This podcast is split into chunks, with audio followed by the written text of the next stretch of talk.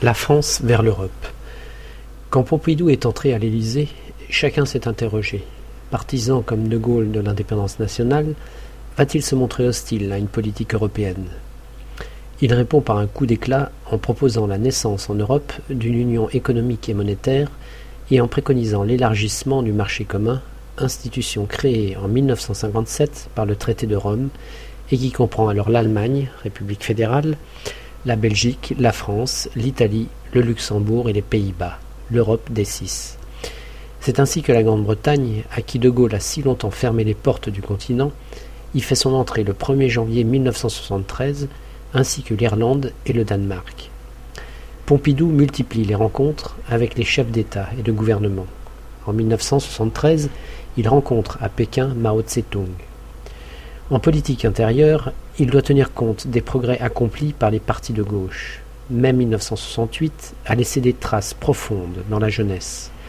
La naissance en juillet 1969 d'un nouveau parti socialiste dont, en juin 1971, François Mitterrand est devenu le premier secrétaire, donne un élan nouveau à cette opposition. Celle-ci prend plus de force encore quand Mitterrand, en juin 1972, s'associe avec le Parti communiste, c'est l'union de la gauche. Cependant, aux élections législatives de 1973, la majorité fidèle à Pompidou remporte encore une fois la victoire. Pompidou peut donner libre cours à la politique d'urbanisme qui le passionne et prodiguer son soutien à l'art contemporain qui a sa préférence. À son initiative, sur le plateau de Beaubourg, à Paris, s'ouvre un centre culturel auquel on donnera son nom, le Centre Pompidou. On dissimule le plus longtemps possible aux Français que le président est un homme gravement malade. Il considère que son devoir l'oblige à exercer jusqu'au bout les responsabilités que lui ont confiées les Français. C'est en mai 1973, lors du sommet des chefs d'État à Reykjavik, Islande, dont les séances sont transmises par la télévision, que nous découvrons une silhouette considérablement alourdie, un visage que l'épuisement accable et une démarche difficile. Quand on annonce sa mort brutale le 12 avril 1974, l'émotion est grande en France, où chacun salue son courage. Qui va succéder à Georges Pompidou? La gauche a marqué tant de points au cours des deux années précédentes qu'il semble possible à l'obstiné François Mitterrand de gagner enfin cette présidence à laquelle il a déjà tenté d'accéder en 1965. Quand Mitterrand se présente, il trouve en face de lui un adversaire brillant, Valéry Giscard d'Estaing. À 15 ans, n'était-il pas déjà détenteur du double baccalauréat de philosophie et de mathématiques élémentaires? Combattant à 18 ans de la première armée française du général Delattre, reçu à Polytechnique et à l'École nationale d'administration, l'ENA, député à 30 ans, secrétaire d'État à 33 ans, ministre des, Finances à 36 ans, un tel palmarès a de quoi séduire les Français. À la mort de Pompidou, il a 48 ans.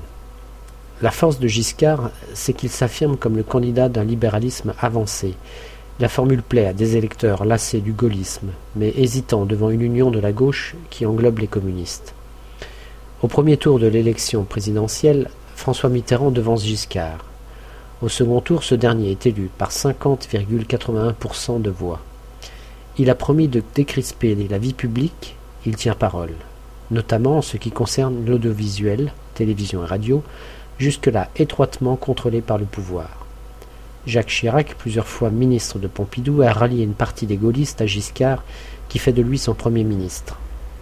Les deux hommes s'entendent peu, quand Chirac démissionne, la nomination de Raymond Barre, expert reconnu des problèmes financiers, apparaît comme le signe d'une priorité accordée à l'économie. Retenez bien ceci.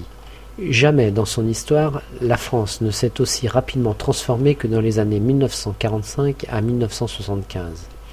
La France de 1945 était un pays resté largement agricole et moins industrialisé que beaucoup de ses voisins.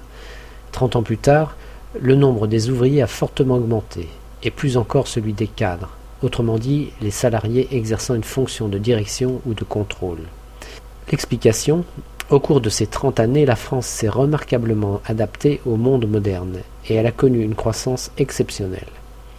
Vous vous souvenez que l'on avait appelé les journées de la Révolution de 1830 les Trois Glorieuses. Certains vont dire que la période 1945-1975 est celle des Trente Glorieuses. Cette fois, il s'agit d'années et non de jours. Le drame, au moment où Giscard entame son septennat, c'est que ce miracle économique s'achève. Ce qui commence, c'est une des crises les plus graves et les plus longues qu'a traversé l'économie mondiale. Comment la France y échapperait-elle Jusqu'alors, l'énergie nécessaire au mouvement des machines, donc à la production industrielle, est surtout procurée par le pétrole. On s'est habitué à un pétrole bon marché et donc à une énergie peu coûteuse. Soudain tout change. Lors de la guerre qui a opposé les Israéliens à plusieurs pays arabes, on l'appelle la guerre du Kippour parce qu'elle s'est déroulée pendant la fête juive de ce nom, les prix ont flambé. Les pays producteurs de pétrole se sont rendus compte que leur sous-sol renfermait de véritables trésors et refusent désormais de les abandonner à bas prix. Ils s'associent, l'OPEP, et imposent des prix multipliés par quatre. Les économies des nations développées, notamment celles de la France, sortent complètement bouleversées de l'événement. C'est le choc pétrolier. Il a pour conséquence l'inflation, la hausse des prix et le chômage. En février 1974, la France compte 450 000 demandeurs d'emploi. Raymond Barre se bat contre l'inflation. Le temps de la facilité est terminé, déclare-t-il. Il réclame un effort soutenu de tous. Valéry Giscard d'Estaing soutient sans réserve ce programme. Il multiplie les réformes qui donnent plus de liberté aux Français il abaisse notamment à 18 ans le droit de vote et prend de nombreuses mesures en faveur des femmes. Par une incroyable malchance, le monde va subir un nouveau choc pétrolier. Le prix d'un baril de pétrole passe de 13 dollars en 1978 à 30 dollars en 1980. En France, l'inflation atteint 17% en 1981. Le septennat s'achève. Le 2 mars 1981, Valéry Giscard d'Estaing annonce qu'il se représentera. Dès janvier, un congrès extraordinaire du Parti socialiste a choisi son candidat, François Mitterrand.